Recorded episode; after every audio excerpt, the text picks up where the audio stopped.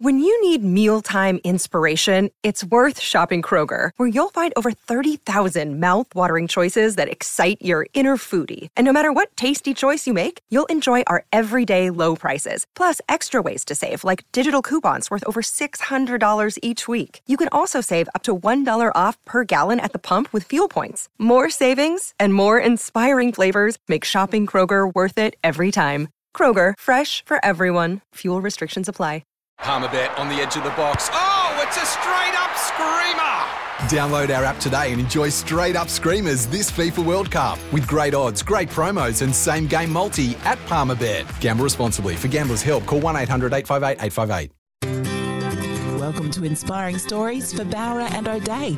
Don't miss out on the little moments because the little things are everything. Hello, my name is Tim McMillan. Welcome to another episode of Inspiring Stories brought to you by Bowra and O'Dea. Don't miss out on the little moments because the little things are everything. Now, as you would know, I usually start the show uh, with a short introduction uh, of our guest, but this time uh, I'm going to get somebody else to do it.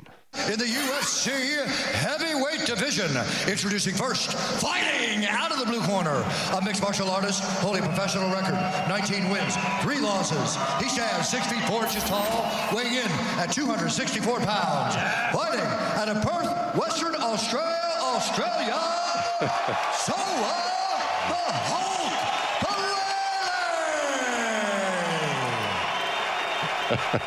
I wish I could do that. My intros are never quite that animated. Um, Soa Palelei, welcome to the show. Thanks for having me on. Um, uh, you know, I couldn't resist the opportunity to, to make that your introduction. But of course, there is so much more to your story than what we just got a glimpse of uh, there. Obviously, uh, a big part of your life is uh, rising through the ranks uh, to becoming a professional uh, mixed martial arts fighter. But, you know, people may not also be aware of um, all the other things that you've done uh, in your life, being a mental health uh, advocate, uh, an ambassador for Make a Wish Foundation, a campaigner against domestic violence. The list goes on and on. So we've got plenty to chat about. But can I ask you first, um, that sort of excitement that you get, you know, a ringside introduction for you, do, do you miss that at all?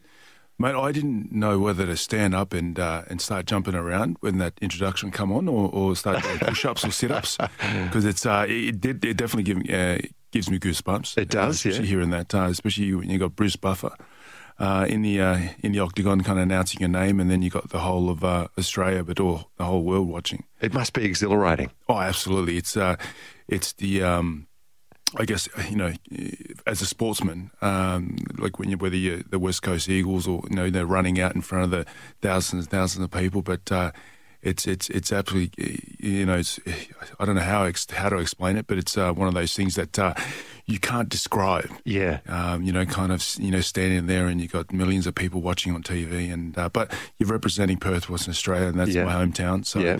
I'm from six one six four South Lakes, so we, we represent down there. So, yeah. Uh, but uh, but love it, love it. Yeah, very good. Can I ask you about the Hulk as well? Yep. I mean, he made mention of it there. You know, Yeah. your nicknames. I suppose it's part of your character and your brand Yeah, absolutely. when you're in the sport. Where did you first become the Hulk? Mate, I, I there was a guy named Peter Nicholas. So he uh, Peter Nicholas owned Fat Blaster and uh, and and Rapid Loss. He owns Rapid Loss, and uh, and he was saying to, at the time he was my manager, and he said, look, you know, we've got to give you a good name, something that uh, you know people are going to stick to, and and then I said, well, what about uh, the the um, the Pacific Warrior or something like that? that the Tongan torpedo or something. and he's like, no, no, no, no, no. So we end up coming, you know, you're the Hulk. So end up that ended up sticking, and, Yeah. and I end up uh, Soul the Hulk. And, you know, kind of, uh, kind of went from there. So Because it's certainly not one of those ironic nicknames, you know, where they call, you know, a large person tiny or something. yeah, yeah. Um, but for you, I suppose, in the sport that you were in at the time, if you're going to call yourself the Hulk, I mean, that's a bit of pressure that goes with that nickname, right? mate, uh, I.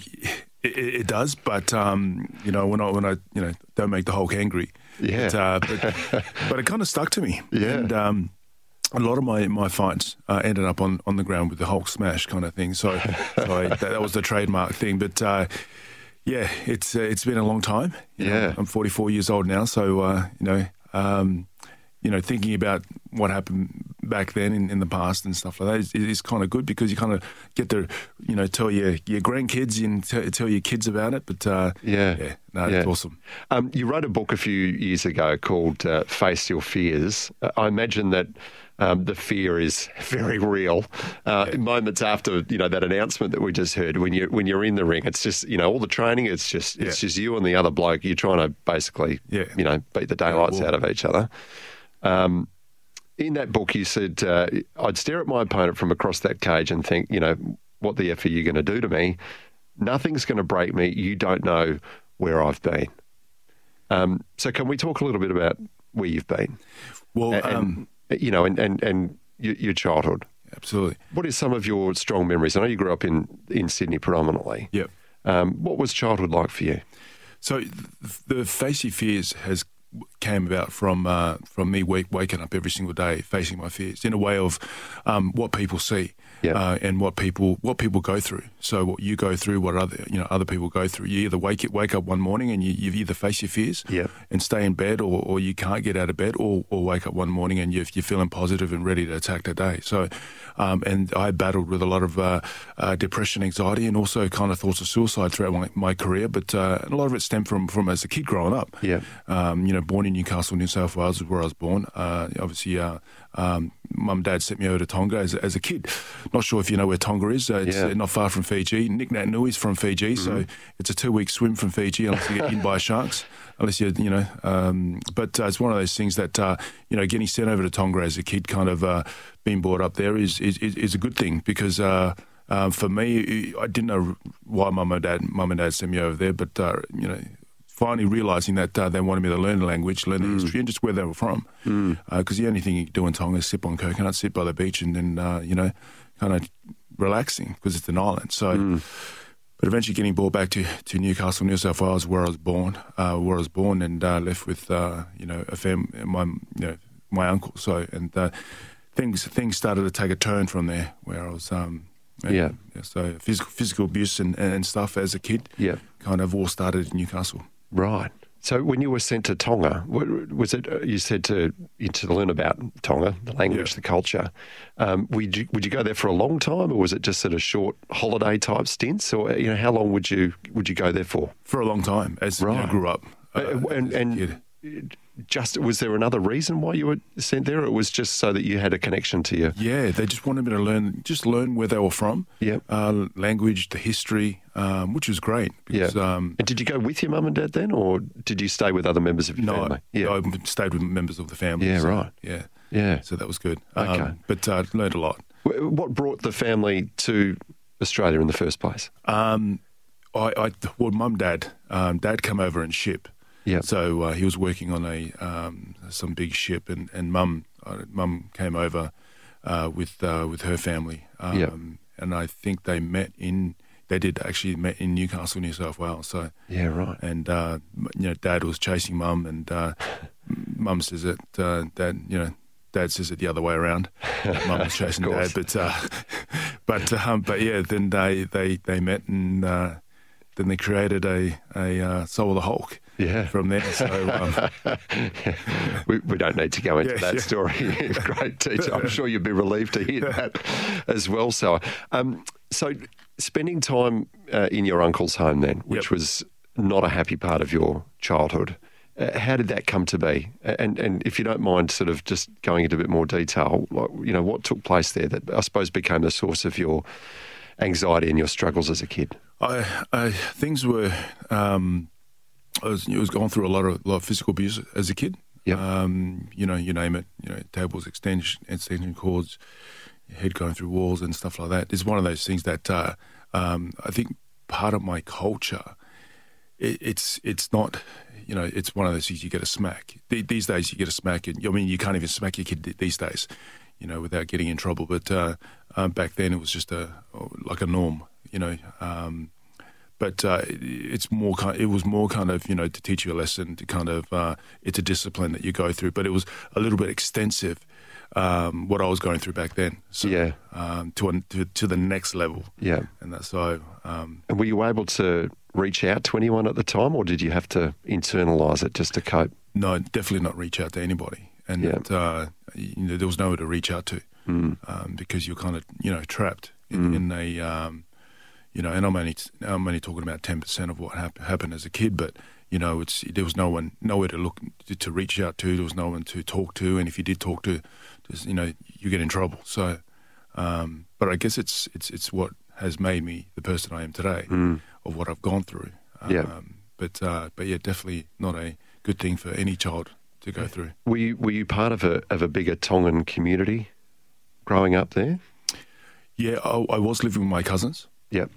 um, but uh, there was a community, uh, a big community, um, but uh, you know, we weren't really attached to that community in a way. We were kind of um, so we couldn't again couldn't reach out there to, to the other the other Yeah. side of it. So, but uh, um, we were I was involved involved in the band. Yeah. Um, we'll call it the Colo Brothers. So we would play at uh, you know events and stuff and uh, Tongan events. Um, but uh, yeah, it was, it was it was it was hard in, Yeah. in a way. Um, I know on my right hand I've got uh, you know I'm, I'm showing you here now, but people can't see it because uh, um, we're talking about it in the podcast. But um, the right, my right, my middle, middle finger just stuck out. This is how it used to stick out. Is that right? Yeah, because he sm- he smashed it with a steel pole. What? Um, and it's set. That's how it's set. That's, so that's you. Wow. So I'm looking at you sort of pulling a. It looks like you've got an extra knuckle. Yes, yeah. So that's how my, my middle knuckle stuck out. Um, eventually, getting it fixed. Didn't have the, the the health insurance as a kid to kind of get it fixed. Never didn't even go to the hospital. Um, so it kind of set. That's from your uncle. Yeah, yeah, yeah. So That's um, horrific. But um, but yeah. So then eventually getting it fixed. It doesn't sit 100. percent That's how it sits there. Yeah. So, uh, but um, but yeah, it's one of those things that uh, Yeah. as a this, and it's, and things like that trigger. Like if I'd, I'd sit by myself or, or, or I'd be watching something and I'd kind of turn to and look at my hand. I think, wow, It's like a reminder that you've yeah, got a- there, the carrying journey- around with you all the yeah, time. The journey I've gone Yeah. through. Uh, what about going to school? Did you, you know, were you ever kind of, um, I suppose, made to stand out uh, from your peers at school? Was school a happy place for you? Not really, um, but it was an es- escape. So Mm. I found an escape. I was an altar boy at a, at a Catholic church, um, and I used to kind of uh, get up in the morning, and I was already ready for school because at night time I used to put my pajamas over my school clothes, and uh, get up in the morning. School school clothes was already on, but uh, pajamas come off, brush my teeth, and out the door to go to church for for, for six a.m. Because if I didn't go to ch- church at, at that time in the morning, then what happens if you would have got up? Yeah. maybe would have got another beating. So, um, so I find, found refuge at, at, a, at a Catholic church where I was an altar, altar boy at. So, Wow. yeah. So it's, uh, It's unthinkable to, to most people to um, to wake up. I mean, you talk about facing your fears. You know, that Yeah. was a that was part of your every morning, yep, yeah, yeah, thinking that you know a beating was coming your way. yeah. Terrible. I mean, you had some good times with, Yeah. with the cousins and stuff because I got Yeah. to, you know, really connect with my cousins. And uh, but the, you know, majority of the time was was uh, pretty, Yeah. pretty hell. When did sport become uh, an escape for you as well, or something that you could pour your energy into? Because I know you know it was basketball, um, rugby, Yep. um, and then eventually more into the, the fighting sports. Um, you know, wrestling and Brazilian Brazilian jiu jitsu. But when Yeah, did, yeah. um, when did sport become a big part of your life? I think sport um, when I came to Perth. Yep. Um, so, uh, but I actually from where I went because I ran away uh, from from the situation I was at in Yep. Newcastle. So, um, I remember him perfectly clear, but clear um, where I where he said to get into the lounge room. I thought, okay, this is the day I'm going to die for sure. Yeah. And I went to walk into the, to the lounge room and I seen the front door open and I thought to myself, I need to make a split decision now. In life, people make decisions, but this is the most important decision I had to make. Yeah. Whether go into the lounge room and get the sh- eh, beaten out of me or, you know, ran outside that front door and I ran. I ran down How old were you at this point? Oh, I think about, probably about uh, nine, 10, I think. Ten years old. Yeah, yeah. So, um, and I bolted and I took off down the road and I started cutting through people's houses. Yeah. I started jumping their back fences. And uh, eventually, Newcastle, some of the houses are built on stilts. So I crawled underneath someone's house and I crawled to the front of the house and I just lived underneath this house for, I don't know whose house it was, but uh, I just, uh, you know, I for months I was underneath this house Months? for months and months. Yeah. What were you doing during the days though? You- Were, were you still going to school or No, no, I was, I was, I was hiding. you were Yeah. on the streets? stole, stole people's linen off their clothesline, um, ate leftover food that they'd given their dog, dog food, um, because I, I was in that fear of if I came out and he was looking for me and he got me, I would have been in trouble. So, um, but uh, but yeah, it's it's a it's a memory, definitely, definitely. Yeah, Uh, yeah. Uh, So how long did you spend living that way then? Months. Yeah, months. Months. And then I eventually uh, went to a phone box and I asked the operator for some help um, to, co- to connect with my mum and dad. So they were living in, they're up in Groote Eylandt at the time. Yeah. They did a reverse charge call up to, to, to, to, to mum. I didn't know what a reverse charge call was. And then uh, she picked up the thing and then they charged the call back to her and she was in tears. And then, uh, then my auntie came and picked me up from where I was. So, Wow. yeah, All right. We might just take a pause there and take a break. yeah. uh, and get you to pick up from that point uh, when we come back, if you don't mind. Soa Palelei is our special guest in this episode of Inspiring Stories. Back with back with more of his story right after this. You're listening to Inspiring Stories for Bowra O'Dea. Don't miss out on the little moments because the little things are everything. You're listening to Inspiring Stories for Bowra O'Dea. Don't miss out on the little moments because the little things are everything. Welcome back to Inspiring Stories. Uh, we are hearing the inspiring story of Soa the Hulk Palelei, uh, the Hulk, a nickname that would come a little later in life. Uh, at the moment, we've been going through what has been just an extraordinarily uh, difficult um, childhood for you, Soa. Um, basically, running away from home at the age of about 10, uh, leaving this cycle of abuse that you'd been living through, um, this nightmare. Can, can I, did did the authorities ever uh, come and, and, and, and, and prosecute or make allegations against your uncle? Did that ever happen? No, no. Uh, and there was, you know, I think the, the, the culture, whether it's the Fijian culture, the Pacific Island culture, the Tongan culture, is one of those things that uh, we keep it, you know, Yeah. to us. We keep it to ourselves, and I think that's the whole stigma that surrounds that whole, uh, um, just in general. That, Yeah. You know, you know, you know, don't reach out, don't talk. You know, it's um, those kind of comments that fuel that stigma. So, um, so it does live on. Um, But uh, something that we're, we're trying to change Yeah. you know, as people, um, having people have have those kind of conversations. Even when I do do my presentations at mining, I, I, I do talk about you know um, you know changing that stigma and, and having people have that conversation. Hopefully, when people hear my story, it empowers them to tell their story about what, what they've gone through in, in, in life because I think it's so important. Story saves lives. Yeah. And that, and if I can empower them to share their story, then it, they might share their story. They might help someone else to tell their story. So I think it's so important that we all we all can can share our story because I guarantee you, every single person that listens to this podcast or in general, in just life in general, has a powerful story of what they've gone through: depression, anxiety, suicide. You know, the you know what they've gone through. So I think if the more people that share their stories, the better it is. So. Yeah. Well, we appreciate you sharing yours uh, with us today. Um, take us to the moment then. You you spent months living under people's houses, as you say, eating scraps of food that you come across. You make the reverse charge phone call um, to your mum. How does that conversation go? Um, oh, she was in tears. Yeah. So, um, What did you tell her? uh, she didn't even know what was going on. She had So- no idea. No, no. And if, it's funny how I didn't really tell her much about it, but uh, it's funny when I re- released the book, she actually found out more things that happened in the, you know, and she just said, "Why didn't you tell me?" So, um, but you know, You were living in fear. again, we you know we kept it to ourselves, and Mm. so. But um, but it's one of those things that uh, you know at that time, um, I I think I guess I was just happy to reconnect with my mum, and and then obviously being flown back up to where mum and dad was. Yeah. and so when where I was in a, a bit of a, a safe Yeah. environment. What about you know processing the trauma of what you just been through? Were you able to do that fairly soon after being reunited with your mum or dad, or did you have to face that later on? I faced it later on. I, Yeah. well, a long time. Yeah. So um, it's one of those things that I didn't. I never spoke about it. Never talked about it.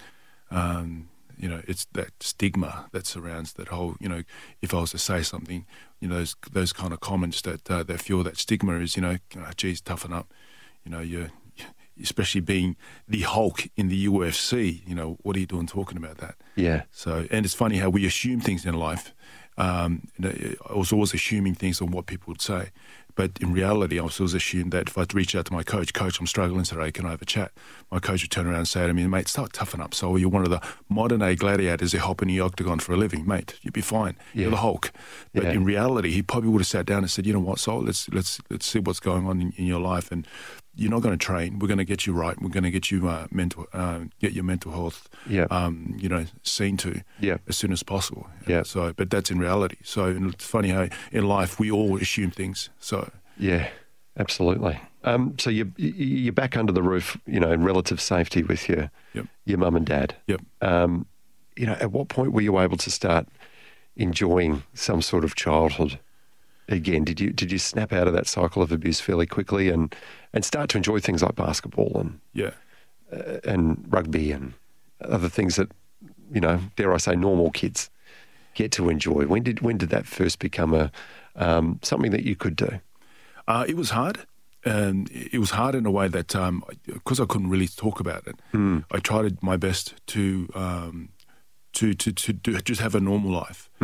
I think it's um, eventually when we when we moved here to, to Perth, Perth, Western Australia, um, I, I got to have a little bit of a normal life because I got into the schooling, into the uh, um, you know uh, you know South Lakes was the school where where I went to, and then obviously I had a got a scholarship at Willetton Senior High School, doing basketball. Yeah. Um, so I kind of got to, to have a little bit of a normality, but a lot of the stuff was was still back in the, you know, back in my mind where I, I was still dealing with a lot. Yeah. You know, so so there was no, you know, go see a psychiatrist or go see a um, to get help because I, I didn't know who to Yeah. who to reach out for help. So It's it's a sad reality, isn't it, that uh, that kids who have been through um, situations like yours often end up, um, you know, lashing out a- and and unfortunately exhibiting violent behaviours uh, as well. Were, were you ever, you know, getting into into scraps and, and fights as a kid, uh, as things did get on top of you, or were you a pretty pretty placid kid? I was pretty placid. I used to kind of keep to myself a lot. Um, I uh, yeah keep to myself a lot. I was I used to protect um, kids that were getting bullied. Um, as long as they used to bring me some lunch. Uh, so so uh, so yeah. So I um, but uh, and yeah, but apart from that, I uh, Yeah. yeah. And you're a big unit, so, you know, Yeah. so obviously you have to be if you're going to carry off the name the Hulk. Were you a big kid? I was a as big well, kid, which can which can kind of be a, a good thing, but also can make you a target as well. Yeah, can't? I was a big kid. Yeah. because I played rugby and and uh, and basketball in high school. Yeah, and that's so. But um, but basketball was the main thing. Yeah. it was uh, you know everyone wanted to be Michael Jordan. Yeah. Michael Jordan. So, but um, it was good because I had something. I focused on something. yeah, Um, which which helped me with my mental health. Yeah. Um, which was basketball. So yeah, and then did the did the whole rugby, but n- no fighting ever eventuated until later on. So, yeah. And it was more sort of, um, I suppose, traditional uh, Greco-Roman wrestling, wasn't Yeah, it? That you yeah. first got into. When when did that first become something that you enjoyed and Um, wanted I- to pursue? Yeah, I, I guess when I was uh, start when I uh, started finishing school, um, I started doing the, the wrestling and, and Greco and, and that. So, um, and my dream was always to kind of you know participate in the uh, in, in Olympics or something like that. So, Yeah. um, which I nearly had a chance to, but you know, kind of, um, but you know, it is what it is. Um, but it was more kind of the art, learning the art. Uh, then you know, got into the Brazilian Jiu-Jitsu, traveled around the world, and learning different arts was really um, something else on, on my plate as well. So Yeah. um, but yeah, and taking bits and bits from different different uh, places, Brazil, America, you know, wherever I was. Um, Yeah. and that's so. Yeah. And when did you first become aware of, you know, mixed martial arts and this holy grail of being a UFC fighter? Um, when did you start to see that as something that you could realistically aspire to? I was actually at home, and I, I, I there was a, a an event that was held in Australia, um, and um, it was the first event I've ever seen. I thought, geez, I could do this, and um, it wasn't even that big. No one even knew anything about it. Um, so, um, and then I started going, oh, I can really do this, and um, then I started doing it. I was working as a doorman at um, at, at the clubs, and I just thought, okay. Yeah. I, I went and kind of went to a, a, a place and started doing the jiu- Brazilian jiu-jitsu and started learning that, um, and then started doing the boxing, the kickboxing, and all putting it all together. And that's uh, Yeah. and eventuated from there. It- It's um, it's obviously something that that clicked in your mind. I mean, it's I suppose when you get to um, elite level sport, it's you know you've almost got a sixth sense or a, a supernatural ability that just adapts your abilities to the sport that you're dedicating yourself to. Yeah. Um, was that the case for you when you finally did sort of stumble upon these uh, these fighting sports? And as you say, you had to assemble your own mishmash of styles and things that you'd learned. Yeah. Um, yeah, obviously something clicked with you, and you thought, "I'm actually bloody good at this." Yeah, well, it's it all happened. I guess I, as as I played uh, as out when out of school, I got into the, to rugby, and um, and then I was I remember I was at Singapore Sevens, and then I got picked up to to uh, to go and play for Bristol. Bristol was uh, a, Yeah. a place over in England, and, Yep. and uh, it was a premiership team. Uh, Bob Dwyer was the ex Wallaby coach, Right, so yeah. he was the he was coaching at the time. So had some really good players. Um, I I did that. I went over to to uh, UK, but I just really didn't find my groove. I didn't find what I was doing at the time was what I wanted to do. Um, and I guess it uh, when I came back and, and got into the um, the you know learning the arts of the Brazilian Jiu Jitsu. I was wrestling at the time, then kickboxing, boxing, and, and once I kind of learned this is what I actually I feel like I'm good at. Um, but in saying that, it helped me with what I was going through, uh, mental health wise. Um, you know, punching a, a boxing bag was um, me- mentally Very cathartic yeah, for for, for me, yeah, Yeah. and and that's just, this is what I say to people: find something that helps you cope with what you're going through, and and this helped me, um, you know, helped me for what I was going through at the time. Yeah. Can I ask you just before we uh, continue on with your, your fighting story, um, your tattoos? Yep. I understand you, you went and got your first tattoo uh, with your dad at the age of 15, which is something that uh, is is a pretty strong tradition Yep. in the Tongan community. Can you tell us about that?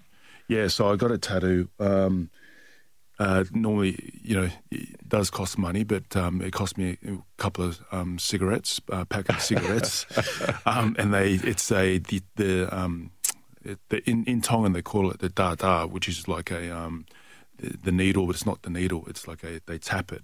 Right. Yeah, a bamboo thing. So that's that's even worse. Um, but that's a tradition. Okay. way, yeah. So did you go back to Tonga to do that, or did you do it here? I actually got it done here. Yeah, right. Yeah, so I had someone here that that, uh, that did it. So Yeah. um, but it definitely hurt. Um, the, given the, the, the, the memories, the awful memories of, of your childhood, and, and I suppose some of- some of it that you um, associate with um, how things were done, for want of a better phrase, in, in the Tongan community, um, and then you relocate to Perth. Did did you feel a sense that you were um, drifting away from your Tongan heritage at all, or was it still very important to you uh, and something that you wanted to continue to cultivate? Um, in saying that, I, I um, it was part of my culture. Like Yeah. you know, being being Tongan, I I was proud of, um, and uh, but also being Australian was um, I was proud of as well. Um, make, but I also didn't want to make. I want to make, wanted to make sure that um, you know not only do, did I um, not only myself but also with my son as well, making sure that he knows he learns the whole. Even though he wasn't born in Tonga, but uh, the same as me, he was born in in, in Perth. But Yep. just kind of him knowing, um, you know, that his heritage and that as well. That uh, there is something there that uh, you should be proud of. Yeah. Um, and it goes for anyone. So on, on where they, you know, where their mum and dad's from. you know, Yeah. That they're proud of that. Have you taken your boy to Tonga? I, I, I'm due to. I'm due to now that everything's kind of slowly opening up. I wouldn't. I'd love to take him Yeah. to, uh, back back back home to kind of see, um, to see the the island and, Yeah. and just the, the humbleness and uh, of being from Tonga. So Yeah, very good. We need to take another break, but after that, we'll get into your uh, extraordinary rise through the ranks Yep. uh, in professional mixed martial arts, uh, all the way uh, into the UFC. This is inspiring stories. So, uh, the Hulk Palelei is our special guest. Back with more of his story in a moment. You're listening to Inspiring Stories for Bowra O'Dea. Don't miss out on the little moments because the little things are everything. You're listening to Inspiring Stories for Bowra O'Dea. Don't miss out on the little moments because the little things are everything. Welcome back to Inspiring Stories. So, uh, the Hulk Palelei uh, is our special guest in this episode, and I think we're about to uh, get to the point in your life when uh, the Hulk became a reality for you. Um, you made your professional fighting debut in 2002. So you would have been, what, about 24 ish at the time? Can you remember your first fight uh, as a pro? Oh, I, I can. It's it was very daunting in a way that uh, you didn't know what what to expect. Um, but um, but it's just a matter of just getting in there, putting your hands up, and uh, and, and having a go. Look, maybe it's because I'm a I'm a wuss. I'm not a you know naturally sort of confrontational Yeah. person, but um, it's it's just it just seems very otherworldly to me Yeah. being in a in a enclosed space like that. You know, with the, with the aim of just beating your opponent. Yeah, yeah. In, in that way, you know, it's not for everyone, is it? So, for, for someone like me, can you explain what is it like being in the ring when you've it's just you and the other person, you know, going at it? Like, what you know, what is that actually like? it's it's an art in in a way of um, you've trained so hard for it. So there are um, there are techniques and stuff that you need to kind of um, and when saying that, um, it's eighty percent of it is eighty to ninety percent of it is wrestling. Right. So then the other 10, 10 to fifteen to twenty percent is you know stand ups. You might be throwing a few punches, throwing a few kicks, um, but um, but then you clinch up and you, and you're trying to um, like a chess game. Yeah, So um, and you got to out um, outplay the other uh, other opponent by um, so and you see a lot of the lot of the um, uh, even though it doesn't look like much because they're wrestling um, and that's where you call you you put that whole you know thing comes all together with the whole in the mixed martial arts all plays a part. Yep. Um, where you're mixing everything together, but a lot, but a lot of it, eighty percent of it is all like wrestling and, and submissions and, and stuff. Yeah. So yeah. But it, it- when you're staring at, a, at an opponent across the you know the cage or the ring or whatever Yeah. you want to call it, um, you know, knowing that that guy has one goal is to put you on the deck yeah, and beat the daylights out of you. yeah. I mean, are you are you are you just petrified at this point, or are you? For, for, you know, what? How, how do you how do you process that in your t- in your mind at the time? I tell you what, Tim. When I was sitting backstage, I'd be looking at, um, and this is uh, no word of a lie. I'm sitting backstage and thinking to myself, "Geez, um, I need to find a, a normal nine to five job." Yeah, that's and, what so- I mean. and then when you when you walk out in front of millions, uh, thousands of people, millions of people Yeah. watching on TV, you think to yourself, "Oh wow, okay, Yeah. this is this is what I'm supposed to do." But in saying that, it helped me because when I was in the octagon, and this is how I didn't want to fight. Like basically, my my whole thing, I I, I was uh, I was scared to fight. Yeah. But what helped me with my mental health problems um, was the UFC. I've played all sports, but uh, but being in the octagon, have Bruce Buffer naming, you know, calling out Soa of the Hulk from Perth, Western Australia. I never used to see the person across the arena was my opponent. The per- the person I was fighting was not my opponent. Yeah, The person I used to see across the arena was my uncle. Of course. So I used to imagine that in my head, and I used to close my eyes, and I used to throw punches in there, and I think, think to myself, "I'm ready to rock and roll, bring it," and used to used to fire me up, and I used to go, "All right, let's go. I'm ready to go." Yeah. So that um, you know that was something that helped me, uh, and I totally understand that it was just a band over band aid over something that was going on at the time of my life, but it helped me mental health wise, Yeah. and that as well. So, and mate, I used to sit back backstage, and I used to, and the guys used to give me high five. Hulk, we won. Yeah, we're going to go and party. I used to sit in the toilet and cry. Why? Yeah. It's because I couldn't reach out to my coach and say, "Hey, coach, I'm struggling today." Mm. You know, I couldn't reach out to my training partners, my loved ones, all these people that uh, that were close to me because um, I I couldn't reach out. I, Yeah. You know, so it kind of helped. there was me no joy my- in winning. no, no, and and no matter what I would do, there was no fulfillment. Yeah. I, I was getting, but Yep. um, and the fulfillment that I did get from it wasn't a fulfillment from fighting. My fulfillment that I that I ever got was sitting on a bike for 24 hours, riding for Telethon, Yeah. the guy named Matt Fuller, and uh, and raising awareness, raising money for kids. That's the fulfillment that I've got. Yeah. F- Walking into a school and doing a presentation for kids. That's the fulfillment. That's what I. That was the you know and every, like but walking in and, and and fighting was not a fulfillment Yeah. for me. So. And yet you were very good at it. Um, after your debut in 2002, you were pretty dominant uh, on the Australian circuit, and by uh, about 2007, you were signed up to compete in the uh, in the UFC, which Yep. is pretty much the pinnacle, right? Yep. Yeah. Yeah. What was that like getting the call up to do that? Um, was good. Yeah. Um, um, you know, I was, at the time I was living in, in, in LA at the moment. At that moment, um, Yep. at that time, because I was at Temecula, where I was living. So, Uh, it was good. It was good in a way that um, I think it was uh, premature as well, in a way that uh, I, I, don't think I was ready um, because I um, I was still dealing with a lot lot going on in my life. So, um, but got the call up, Yep. um, sign a contract, a three fight, three four fight deal, Yep. and uh, ready to rock and roll. And look, the history books all show that it didn't it didn't go to plan. No. Um, you know, it was a bit of a bit of a disaster for you. Terrible. um, on the circuit, uh, and you unfortunately you know spiraled a little bit Yeah. after that. Oh, Um, can you can you can you give us your uh, your version of events there? Um, I yeah, it was terrible, um, and I'm not sure if you know if people that are listening, they, they you know that uh, if anyone's got stage fright, I've got stage fright. Yeah. you know, and um, you know, I don't know if anyone has gone through stage fright, but that's probably the worst time to get stage fright. I, uh, you've got twenty thousand people, millions of people walk, you know, watching on TV. You're walking out, people screaming Mandalay Bay, you know the the pinnacle of the MMA scene to be walking out and you're ready to rock and roll. And uh, I can't even remember the fight, Yeah. which was terrible. So Yeah. um, and uh, I kind of. I, you know, and I, and I still haven't watched the fight to this day. You haven't So- watched it? No, I haven't. No, and uh, and I don't think I ever will because it was embarrassing. Yeah. And that's so, but uh, probably the only UFC fighter in history to actually sign a three, four, fight deal, three, three to four uh, fight deal, and be cut after your first fight, which is pretty embarrassing. Yeah. And that uh, obviously coming back, and it made me realise that uh, when you're winning, you're winning. When you're losing, you're losing. People want to know a winner. And the week before the fight, I even had Adam Sandler in that before. Like they were going, yeah, we're going to, you know, and uh, because he knew um, Ryan Parsons was uh, my, my manager at the time, they were like, yeah, you know, we're going to, you know, you're going to do well. And after the fight, where I was looking around and thinking to myself, well, gee, where Adam is everyone? Sandler? Yeah, where's Kevin Kevin James? Where is everyone? Yeah. And uh, reality sets in when you think, you know, I'm sitting in the hotel eating steak by myself and thinking to myself, geez, Yeah. uh, depression sets in, and then Yeah. you know, it all went downhill from Yeah. there.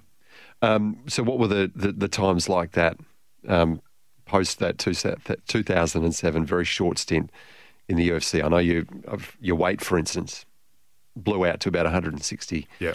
kegs, which is probably quite a lot over your fighting weight. Um, Oh, I was just eating junk food. What? Yeah. Again, what was it? What was it like? Ah, it was just terrible. Uh, every, So you're back in Perth. back in Perth. You, have you dropped out of even training at all? yeah, yeah, Yeah? yep. So no training, sit on the couch playing a game called Halo. Yep. Um, and just in junk food, KFC, McDonald's, cheesecakes, more KFC, Hungry Jacks, more KFC, and a lot more KFC. I'm not trying to promote 9.95 Tuesdays, nine pieces of KFC, Tim. I'm not trying to promote it at all. you know, so, but you're laughing because you know about the Tuesdays 9.95. But I do now. but it's one of those things that I, uh, you just, you know, I found comfort in food. Like Yeah. some people might find comfort in just having a few drinks or going and staying in bed all day. Yeah. But uh, when they're depressed, so I found comfort in food, and all I was just doing is Yeah. eating my life away. So yeah. Sounds like every day was Tuesday Yeah. for a while. Yeah, yeah. So what what was the moment then where you? It, it, almost sounds like we're building towards that similar sort of moment when you were ten and you ran away from your uncle's house. You you obviously just had the moment. I've got to get my life back on track. Yeah. Can- was it a, a light bulb like that? I woke up one morning and uh, I, th- I had a bit of pain in my chest, and I thought to myself, geez, I feel like I'm having a heart attack. Yeah. and it made me realize that uh, I need to get myself sorted um, and uh, getting healthier, but um, you know, and putting things in, into perspective. Number one, I don't want to die. Number two, what, what else do I want to do? Okay, I need to get healthy. I uh, went to a gym called Southern CrossFit, knocked on the door, said, "Guys, Soa of the Hulk here. I know, I know I look like Soa of the Bulk, but uh, can you help me get back into into the UFC? But also, I need to drop this weight." And the guy, a guy named Jono, um, said, "Mate, listen, give us hundred percent, and we'll get you back into the UFC." So, Yeah. um, so I ended up giving him hundred percent. You know, six. You know, um, I started training from then on, Yeah. and just putting goals and putting uh, and focusing on what I needed to do to get back into the UFC, and uh, and there we have it. This this sounds like a movie script. Yeah. You're telling me. Oh, it's brilliant. Yeah. I mean, I'm sorry that you went through it, but it's, Yeah, it's, yeah. it's all part of a brilliant story, isn't it? Um, how tough was it then to get back to the top? Um, it was it was tough, but I didn't really care about um, you know how much money I was getting paid. I didn't care about uh, you know it, you know the the the war title belts I was collecting on along the way. It was more to kind of get back and uh, and show everyone that uh, all the naysayers that mate you're you're useless, you're hopeless. You know, back in 2007, you know. You, you're not even from Australia, blah blah blah. Just all these uh, Mm. negative um, comments and stuff that uh, that people were kind of, which I understood. You know, it was terrible, but um, but I, I understood it, and, and I had a, a focus, and my focus and, and goal was to get back into the UFC. Yeah. Which we did. We had a couple of fights. So we had three fights. And then I remember my management and said, hey, listen, we need to call Dana White. Dana White, listen, the Hulk is back, ready to rock and roll. And he goes, mate, don't ever call us again. Rip it. Really? Yeah. Said, mate, hung up. Is It that was right? terrible, yeah. And um, and the manager goes, mate, you need to get back onto the wagon again. So you know, five, you know, four, five, six fights, six fights out of the UFC. But then, in saying that, um, you know, Danny, Danny Green, Mundine, if they were Yep. prepared for a fight, take them 12, 12 weeks to prepare for a fight. Mm. They might have one or two fights in that year. Um, but I had six fights in, in, in, in a space of six months. So I nearly had a fight nearly every single month.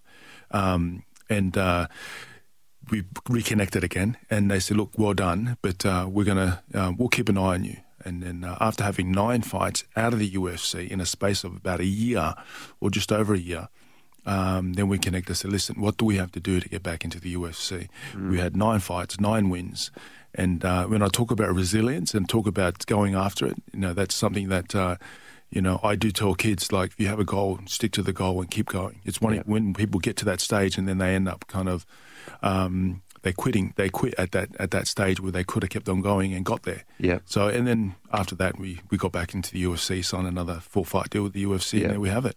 If you don't mind me asking, after you'd been through all of that and got back up into the ring and, and competing at the highest level, were you still fighting your uncle in the ring? Yeah, absolutely. Yeah. yeah, he 100%. was still the other person on the other side Yeah, of the absolutely. Yeah. Yeah. That's that's the reason why I was fighting. Yeah.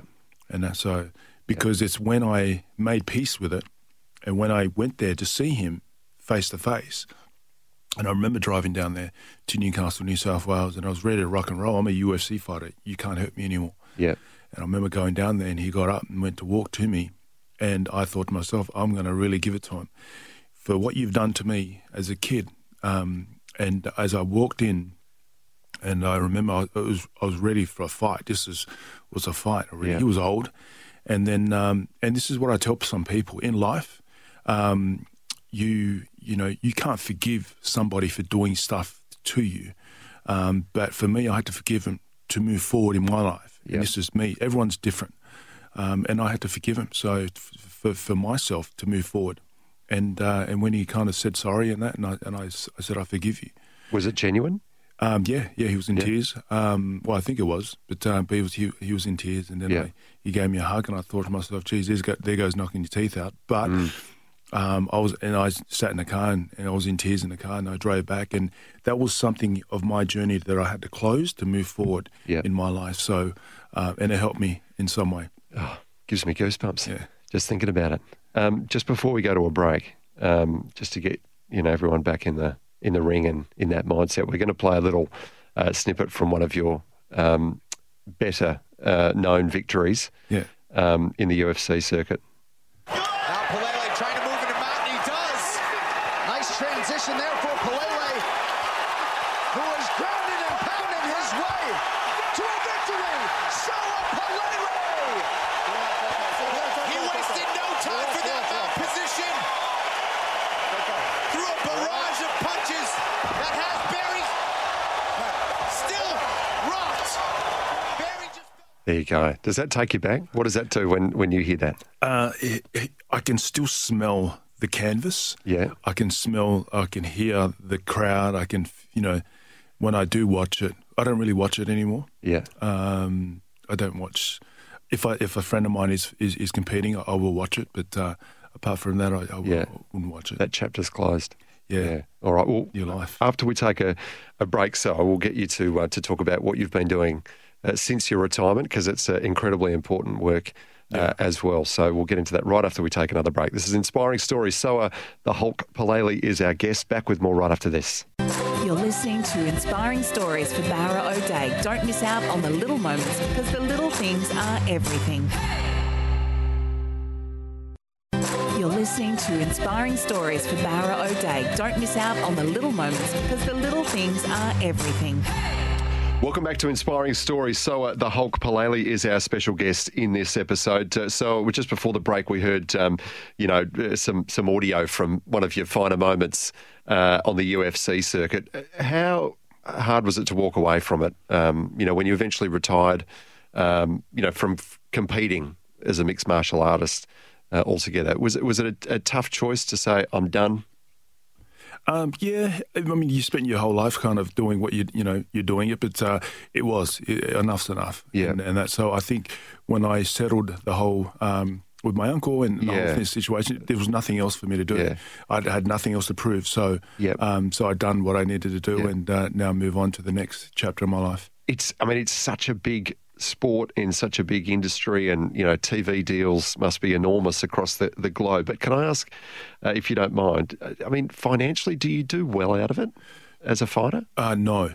No? Um, well, yeah, yes. Um, if you're a Conor McGregor or Yeah. um, but um, and if you've been in the industry for a long time, like myself, uh, you can do okay. But uh, a lot of the, the got the, the the fighters that come in through now, um, they might get you know six six and six, and um, they really have to prove themselves to, to So- become sorry, that. it's six So six- they might six get thousand six thousand to, to fight, six thousand to win.